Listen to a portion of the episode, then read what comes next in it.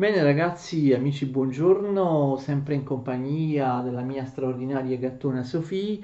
Oggi parliamo delle obiezioni alle meditazioni metafisiche di Cartesio, come abbiamo annunciato alla fine della scorsa lezione. Sofì, come stai? Vuoi farmi compagnia? Non vuoi andartene come al solito, oggi forse finalmente mi fa compagnia. Abbiamo visto, ve l'ho già spiegato nella prima lezione, quella in cui abbiamo parlato di vita e opere di Cartesio, che le meditazioni metafisiche di Cartesio, che sono sei, vengono pubblicate sin dall'inizio insieme ad alcune obiezioni di altri autori che criticano oppure commentano il testo di Cartesio insieme poi alle risposte di Cartesio a queste obiezioni. Nella prima edizione delle, me- delle meditazioni esistevano poche obiezioni, poi eh, i personaggi aumentano, nell'edizione definitiva in francese le obiezioni saranno in tutto sette eh, abbiamo le prime obiezioni, sono quelle di Caterus, che è un filosofo aristotelico scolastico. Il problema è che Caterus neppure capisce ciò che Cartesio vuole dire, perché è anche un po' colpa, colpa, di Cartesio, perché Cartesio non inventa una terminologia nuova, continua a utilizzare la terminologia tradizionale della scolastica, dell'aristotelismo scolastico, anche se magari alcuni termini lui inizia a proporli con un differente significato. E però questo ingenera degli equivoci, quindi Caterus non comprende bene quello che Cartesio vuole dire, tra l'altro addirittura anche Cartesio non comprende bene le obiezioni di Caterus, quindi abbiamo un dialogo tra sordi, diciamo un dialogo che è mh, mancato tra Cartesio e, e Caterus, filosofo scolastico. Allora, più interessanti sono le obiezioni di Mersenne, Mersenne però come sapete sosteneva le idee di Cartesio, era eh, fondamentalmente d'accordo con lui.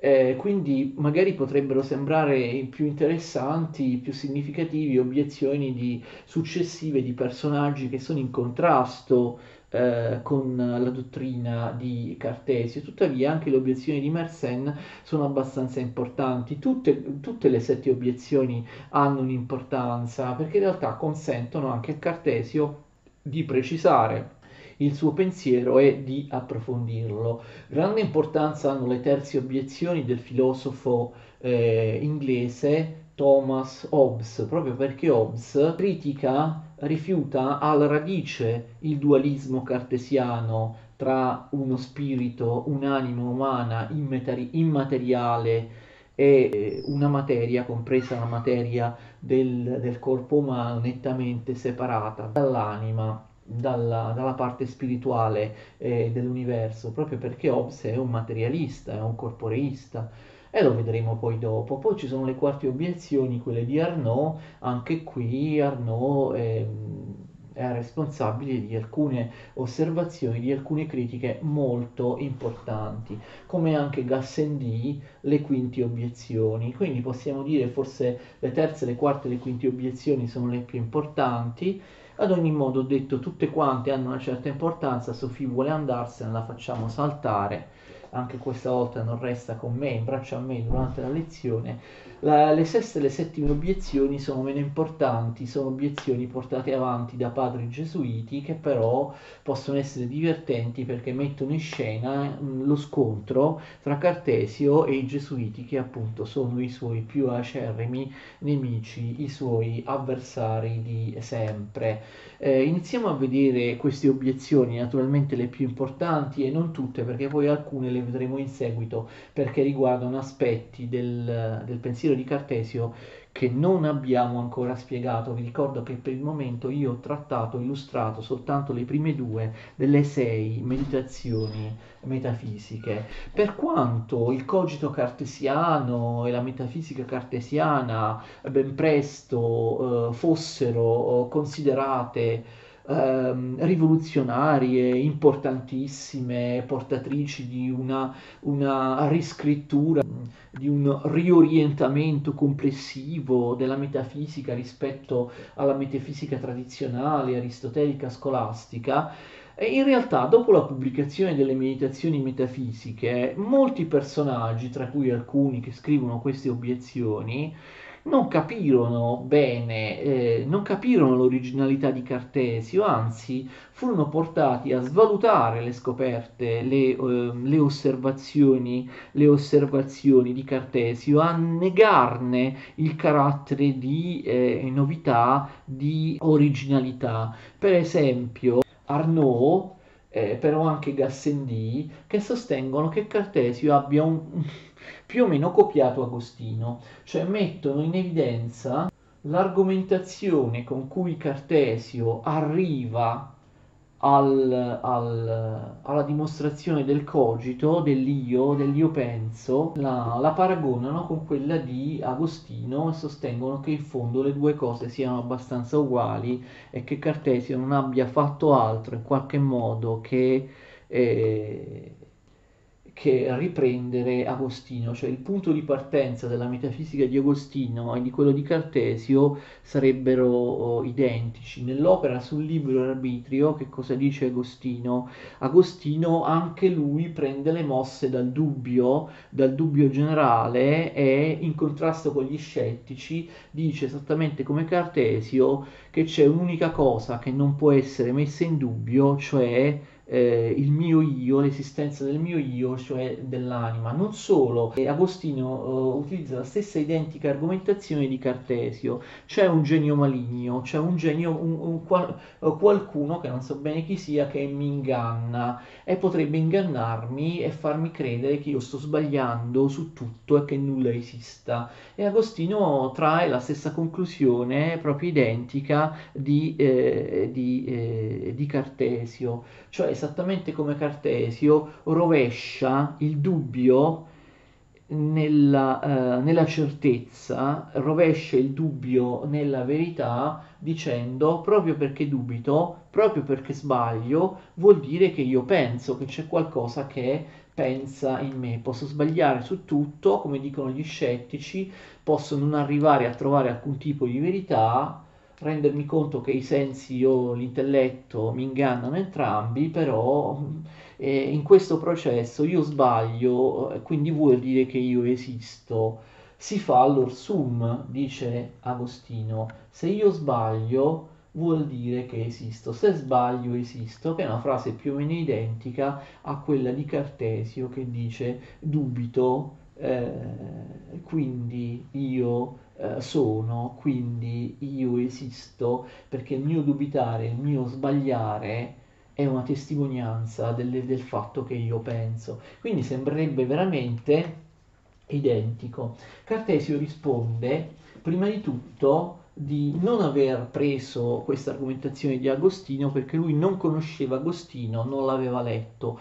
Può sembrare singolare che un personaggio così colto come, come Cartesio non abbia letto i libri di Agostino, non conoscesse questa argomentazione, però non c'è nessuna motivazione, insomma, valida per mettere in discussione la buona fede di Cartesio. Eh, Cartesio, peraltro, mette in evidenza che eh, la somiglianza tra lui e Agostino è soltanto, è soltanto apparente. Infatti, che cosa significa? Agostino si serve del cogito, dell'esistenza necessaria del mio io, per provare, dice Cartesio, la certezza dell'esistenza del del nostro essere e, e, e provare l'esistenza della, della Trinità eh, all'interno della, della, nostra, della nostra eh, interiorità, perché per Agostino eh, la scoperta dell'io eh, testimonia che eh, l'io, il nostro io, il nostro essere è un'immagine della, eh, della Trinità. E quindi, attenzione, la metafisica di Agostino è una metafisica eh, di impianto religioso, d'accordo? Ad Agostino l'esistenza dell'io, l'esistenza dell'io penso, serve per dimostrare alcune verità eh, di stampo religioso. E, e invece eh, Cartesio eh, dimostra l'esistenza dell'io, attenzione dell'io penso, del cogito, eh, per quale motivo? Per distinguerlo dall'estensione. Ricordate il dualismo cartesiano, il cogito è res extensa, che è separata nettamente nel pensiero e quindi anche nella realtà dalla res cogitans, dai corpi materiali, compreso il mio corpo, perché sia res cogitans, cioè il cogito, la sostanza che pensa, sia il res extensa, sono idee chiare e distinte, quindi distinte, separate tra di loro. In realtà Cartesio non spiega chiaramente qual è la vera differenza tra lui e Agostino, forse non gli conviene farlo perché eh, sarebbe uscito eh, troppo allo scoperto. Eh, in realtà, ehm, come, eh, come Pascal, l'acuto Pascal, continuo critico, severo, implacabile critico di, di Cartesio, aveva notato, la differenza con Agostino sta in un fatto che appunto Cartesio non dice esplicitamente. La metafisica di Cartesio è anche la distinzione dell'anima eh, da parte di Cartesio dal corpo, è funzionale alla giustificazione del meccanicismo, cioè la metafisica di Cartesio, attenzione, è una metafisica finalizzata alla fisica. La distinzione delle sostanze gli serve per dire guardate, tranne l'uomo che è un'eccezione, tranne l'anima dell'uomo che è un'eccezione, tutte le cose natu- materiali, compreso il corpo dell'uomo, funzionano in maniera meccanicistica, ok? Quindi eh, eh, di fatto che cosa succede? Di fatto la realtà è, è, non tanto nel contenuto di Agostino e di Cartesio, perché il contenuto che noi troviamo in Agostino e in Cartesio a proposito del, del, dell'io penso, il contenuto è uguale, ciò che eh, cambia è, è, è, ciò che i due vogliono ottenere, cioè non il contenuto del cogito, ma la funzione e la finalità del cogito. Pur essendo uguali nel contenuto, diciamo i procedimenti di Cartesio e di eh, Agostino eh, sono diversi perché vi è una, dif- una, diversità di funzioni da parte dei due eh, cogito. Ripeto, in Agostino il cogito serve a costruire una metafisica orientata verso la teologia, mentre in Cartesio la metafisica è piuttosto costruita in funzione del meccanicismo e il cogito gli serve per giustificare il meccanicismo universale facendo un'unica eccezione per l'anima dell'uomo. Cartesio, questa è la vera differenza, diciamo, tra il cogito di Agostino e il cogito di Cartesio. Cartesio questa differenza non la, eh, non, la, non la, esprime, forse perché non gli conveniva, ecco, non gli conveniva farlo perché avrebbe eh, magari messo allo scoperto eh, la, quali erano le sue più profonde finalità che non erano certo teologiche, ma erano appunto fisiche e scientifiche, però Pascal se ne accorge e lo fa acutamente notare. Attenzione, uh, su questo punto Cartesio dice che il fatto che Agostino lo abbia preceduto non è un problema, anzi non è altro che un rafforzamento della sua tesi, perché, attenzione, Cartesio presenta il cogito non come una scoperta sensazionale dovuta a un qualche ragionamento strano, una scoperta di qualcosa che è nascosto, che è difficile da trovare. Secondo Cartesio la ragione umana eh, funziona in maniera uguale in, in tutti gli uomini.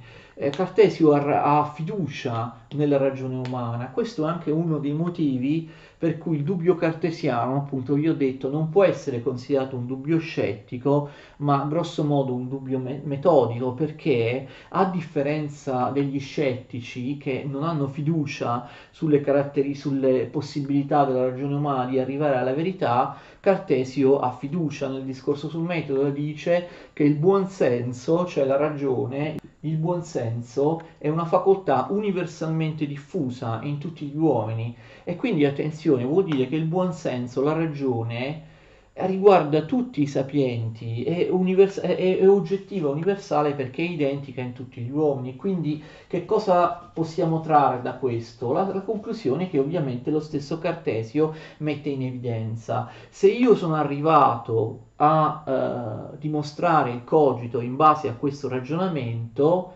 non è per via di qualche stranezza, io ci sono arrivato perché non ho fatto altro che mettere in atto il buonsenso, la ragione che appartiene a tutti gli esseri umani.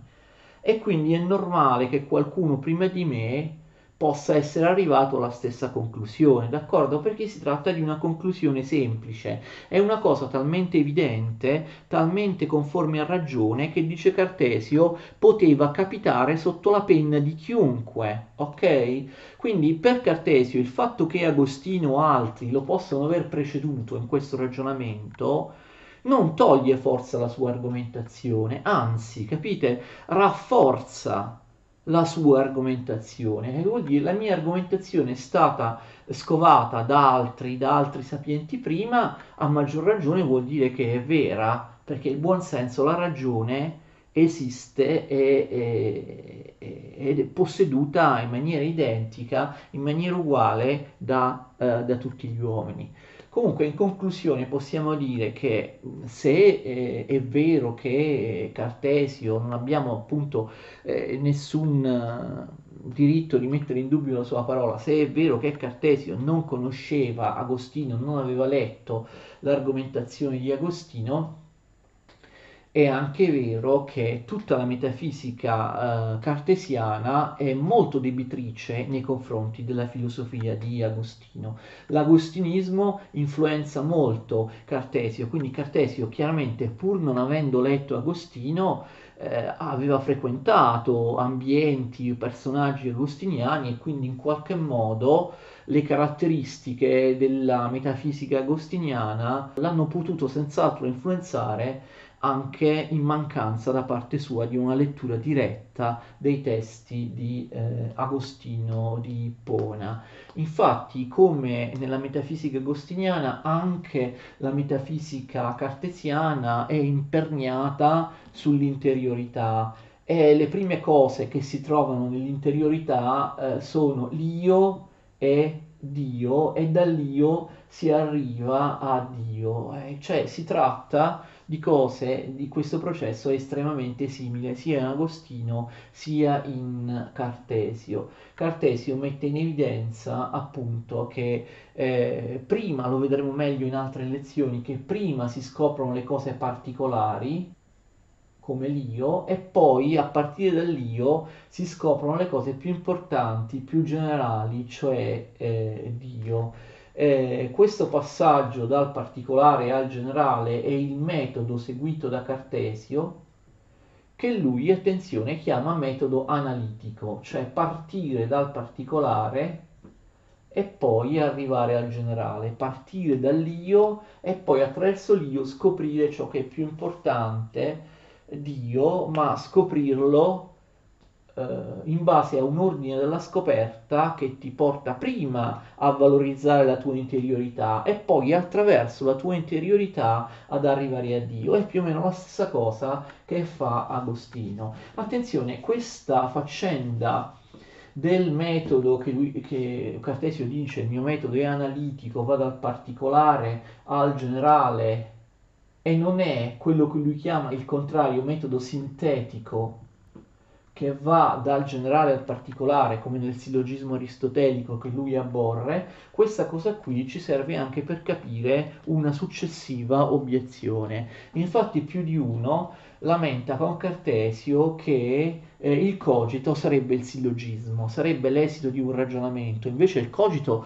come abbiamo visto, deve essere la prima idea, la prima cosa autoevidente, dopo aver messo in dubbio tutto, io scopro che esiste inizialmente soltanto una cosa di cui sono sicuro dell'esistenza, cioè il mio io, il fatto di essere io eh, una sostanza pensante, un, un'anima. Questa è la prima cosa che io scopro, mentre tutto il resto l'ho messo in dubbio. Quindi capite, non possono esserci strutture precedenti all'io. L'io è un'idea autoevidente, è un'idea primaria, non deriva da un ragionamento, perché se l'io derivasse ovviamente da un ragionamento, per esempio da un sillogismo, vorrebbe dire che ci sono delle cose che io ho scoperto e che io penso prima dell'io, ma non è vero, io ho messo in dubbio tutto, l'esistenza di tutto, l'io è la prima cosa che intuitivamente mi appare chiara, non può derivare da qualcos'altro, quindi l'io non può essere la conseguenza, la conclusione di un sillogismo,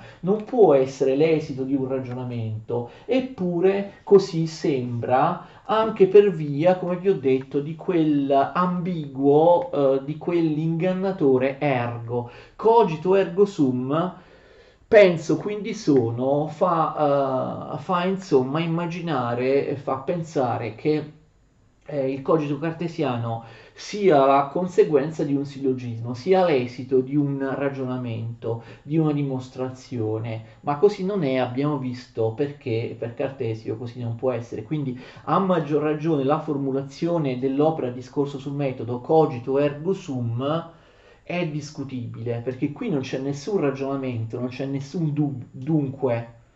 Io sono, io esisto, non dipende da una premessa, ok? È meglio quindi la formulazione delle meditazioni metafisiche, ve l'ho detto l'altra volta, io penso, io sono, io esisto, sono tutti pensieri che avvengono eh, contemporaneamente. Io dubito, quindi vuol dire che io penso, quindi vuol dire che io esisto come sostanza pensante. Cioè sono tutti pensieri che avvengono contemporaneamente, non c'è qualcosa che viene prima della conclusione che io sono una sostanza pensante, eppure eh, il cogito sembra un sillogismo mascherato, perché cogito ergo sum, io penso, dunque io esisto.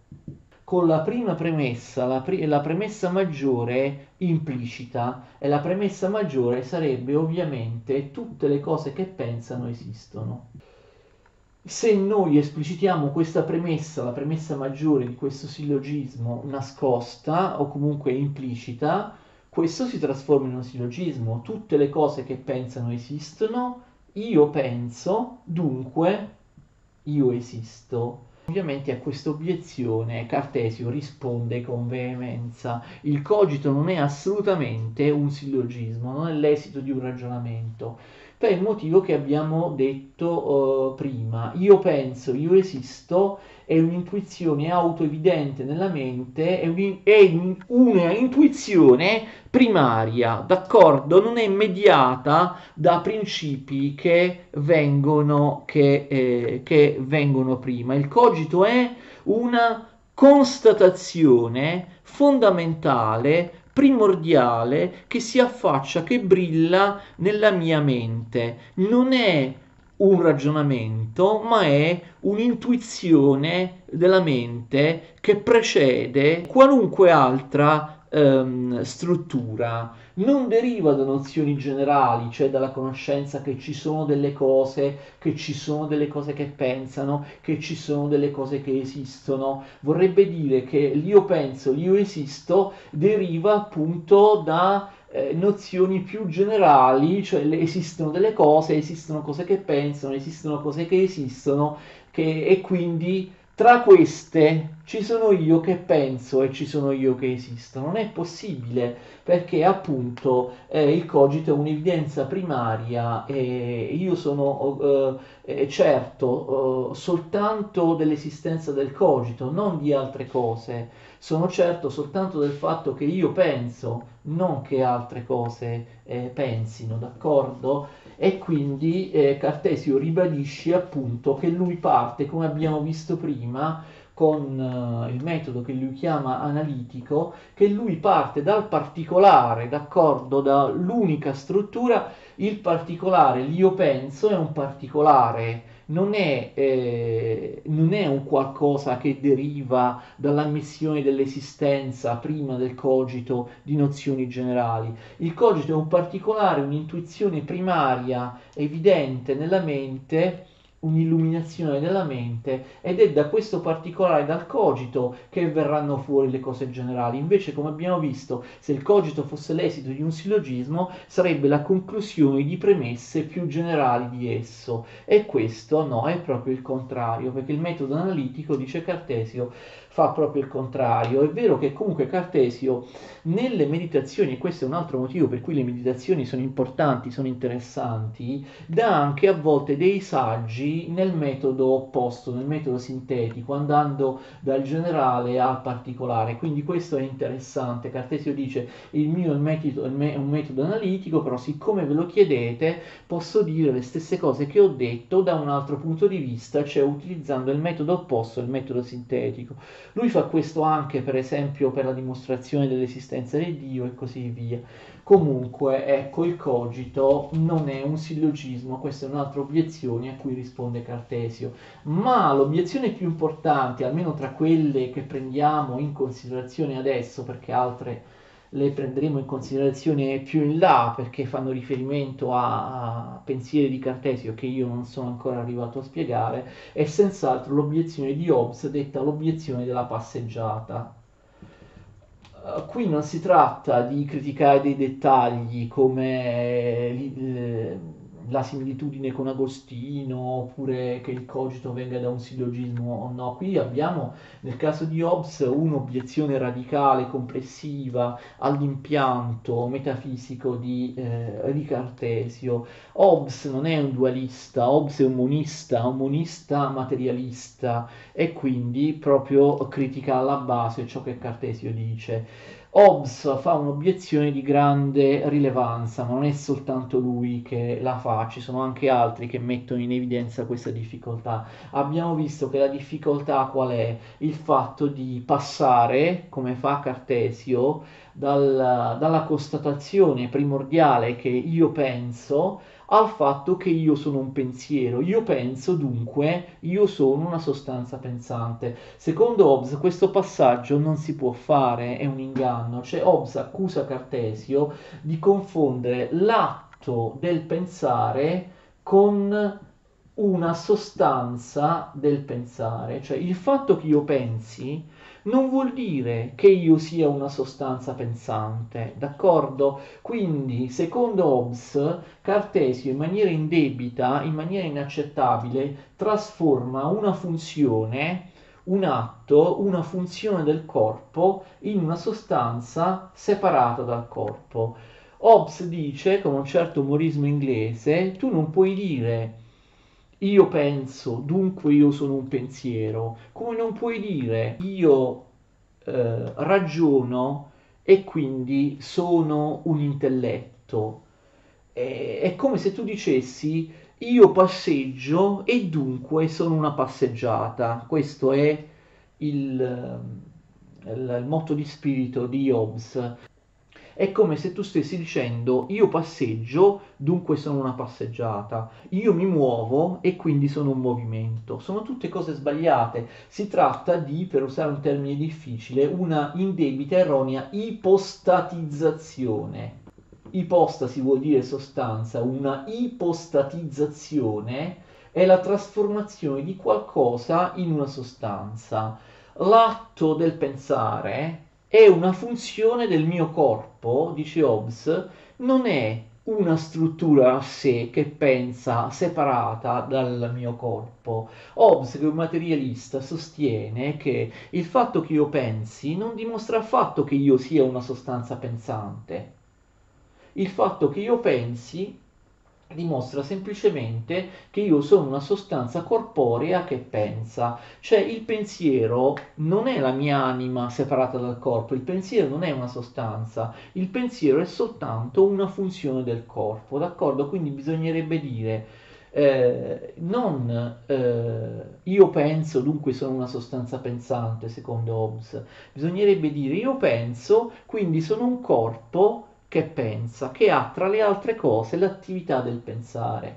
Ecco, eh, lo ripeto, Hobbes lamenta che Cartesio ha trasformato l'attività di una materia, perché per Hobbes l'individuo umano è soltanto materia, in una sostanza separata dalla materia. Ha trasformato una funzione della materia, la materia tra le altre cose ha la funzione di pensare, ha la caratteristica di pensare, l'ha trasformata in una sostanza separata dalla materia e quindi è sbagliato. Da un punto di vista di Hobbes, il pensiero non è altro appunto che una funzione del corpo. Il pensiero non è altro che eh, un prodotto del, del, corpo. Il pensiero, secondo Hobbes, non è altro che un epifenomeno di un organo materiale quale il cervello, ma non è una cosa separata dal cervello, separata dal corpo. Quindi ovviamente è un'obiezione materialistica della massima importanza. Come risponde Cartesio? Cartesio risponde che conformemente al suo metodo lui ha messo in dubbio l'esistenza del corpo, l'esistenza dei corpi. Quindi io nel momento in cui scopro eh, di pensare non posso non posso io concludere di essere un corpo che pensa, perché vi ricordate, io ho messo in dubbio l'esistenza dei corpi e siccome il corpo, l'esistenza del mio corpo è stata messa in dubbio, il mio pensiero deve essere autonomo dal mio corpo. Il mio pensiero è qualcosa di distinto dal mio corpo. Io ho messo in dubbio il mio corpo, non so se ho un corpo.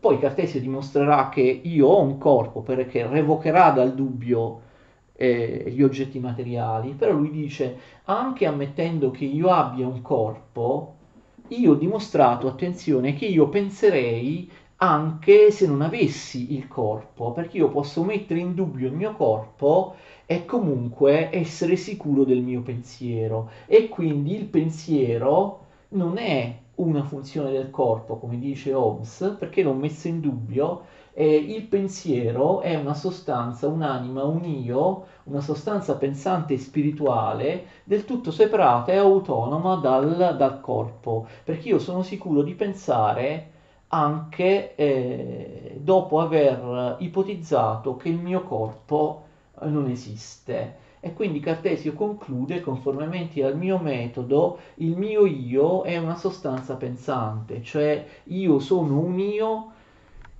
in quanto, sosta- in quanto sostanza materiale pensante separata dal mio corpo. Sono un io anche nel senso che ho un corpo, può darsi, ma io per ora l'ho messo in dubbio e quindi corpo e anima sono, sono, distinte. In realtà Cartesio non risponde particolarmente bene, cioè non fa capire che la vera motivazione per cui anima e corpo devono essere separate, quindi devono essere delle sostanze esistenti nella realtà in maniera realmente separata, eterogenea, è un'altra. Stranamente Cartesio non lo dice, è quello che Cartesio dice nell'ultima, nella sesta meditazione, che io vi ho già anticipato nella scorsa lezione parlando della distinzione reale tra anima e corpo, nella fondazione da parte di Cartesio del suo dualismo metafisico. Anima e corpo, come dirà nella sesta meditazione, sono due idee chiare e distinte, quindi lui recupererà, come vedremo, con difficoltà lo vedremo, l'esistenza dei corpi che aveva messo in dubbio. Però pur ammettendo l'esistenza dei corpi, i corpi, ve l'ho detto la scorsa volta, sono solo estensione e risultano nella mia mente i corpi idee completamente separate, cioè chiare e distinte, cioè separate rispetto all'idea di anima. La res extensa è un'idea chiara e distinta è separata nella mente dalla res cogitans. Essendo due idee separate nella mente, devono essere separate anche nella realtà e quindi eh, ci deve essere il dualismo. Stranamente Cartesio non mette in evidenza questa, che in realtà è la vera spiegazione eh, della sua ipotesi eh, dualistica. In generale Cartesio spesso risponde un po' male alle obiezioni. Sembrerebbe forse un po' timido, sembrerebbe forse non volersi scoprire, mh, mm, non volersi scoprire completamente. Comunque, insomma, questa risposta a Hobbes è discutibile perché la vera risposta è un'altra. Non si capisce bene perché in questo caso Cartesio non l'abbia non l'abbia esplicitata perché lui stesso poi la scrive chiaramente al, nella, sesta, eh, nella sesta e ultima delle meditazioni. Io vi ho spiegato insomma qual è la risposta, qual è l'argomentazione per cui secondo Cartesio eh, il pensiero non è una funzione un, del corpo materiale, ma è, è, essendo un'idea chiara e distinta rispetto al corpo materiale, è una struttura, una sostanza differente rispetto al corpo. Queste quindi per il momento sono le importanti, insomma, significative obiezioni al, alle teorie di, di, Cartesio, le obiezioni alle, all'opera mh, Meditazioni metafisiche di Cartesio, ne vedremo altre poi in uh, futuro. Continuiamo con il ragionamento di Cartesio la prossima volta, perché certo non è finita qui con eh, la dimostrazione dell'esistenza dell'io come sostanza pensante, c'è il problema dei, dei corpi, dell'esistenza dei corpi che per ora Cartesio ha messo in dubbio, ma c'è anche il problema, attenzione, fondamentale della, del criterio di verità, criterio di verità che Cartesio sembra aver utilizzato no? qui, no? vi ricordate l'evidenza, l'autoevidenza intuitiva delle, delle nozioni, la chiarezza e la distinzione, però Cartesio si pone un ulteriore problema perché vuole fondare tutto il suo sistema su Dio come garante e quindi lui dice che il criterio di verità, che in realtà lui ha già utilizzato, può essere considerato vero soltanto dimostrando l'esistenza di un Dio che non inganna, cioè eh, soltanto Dio, l'esistenza di Dio, può fare in modo che il criterio di verità, le regole del metodo, la regola dell'evidenza, della chiarezza, della distinzione funzioni sempre, cioè che il criterio di verità funzioni. E quindi lui eh, vuole fondarlo, capite, fondare questa regola fondamentale epistemologica, fondarla in Dio. Porre Dio come garante della nuova fisica e della nuova metafisica, quindi deve impegnarsi in una complessa dimostrazione dell'esistenza di Dio per far sì che il criterio di verità, che peraltro però lui ha già utilizzato prima di dimostrare l'esistenza di Dio, che il criterio di verità sia valido, perché la sua validità può essere garantita soltanto da un Dio benevolo che non mi inganna. Quindi abbiamo molte altre cose da dire, peraltro abbiamo parlato soltanto di due delle sei meditazioni metafisiche di Cartesio. Nella prossima, la terza, appunto, Cartesio affronta il problema dell'esistenza di Dio. Continuate a seguirmi, sto cercando di esprimere al meglio il complesso, ma in fondo logico, eh, dipanarsi del ragionamento filosofico cartesiano e vedremo poi come continua e quali saranno le sue conseguenze ultime. Per ora vi saluto, vi ringrazio, arrivederci a tutti.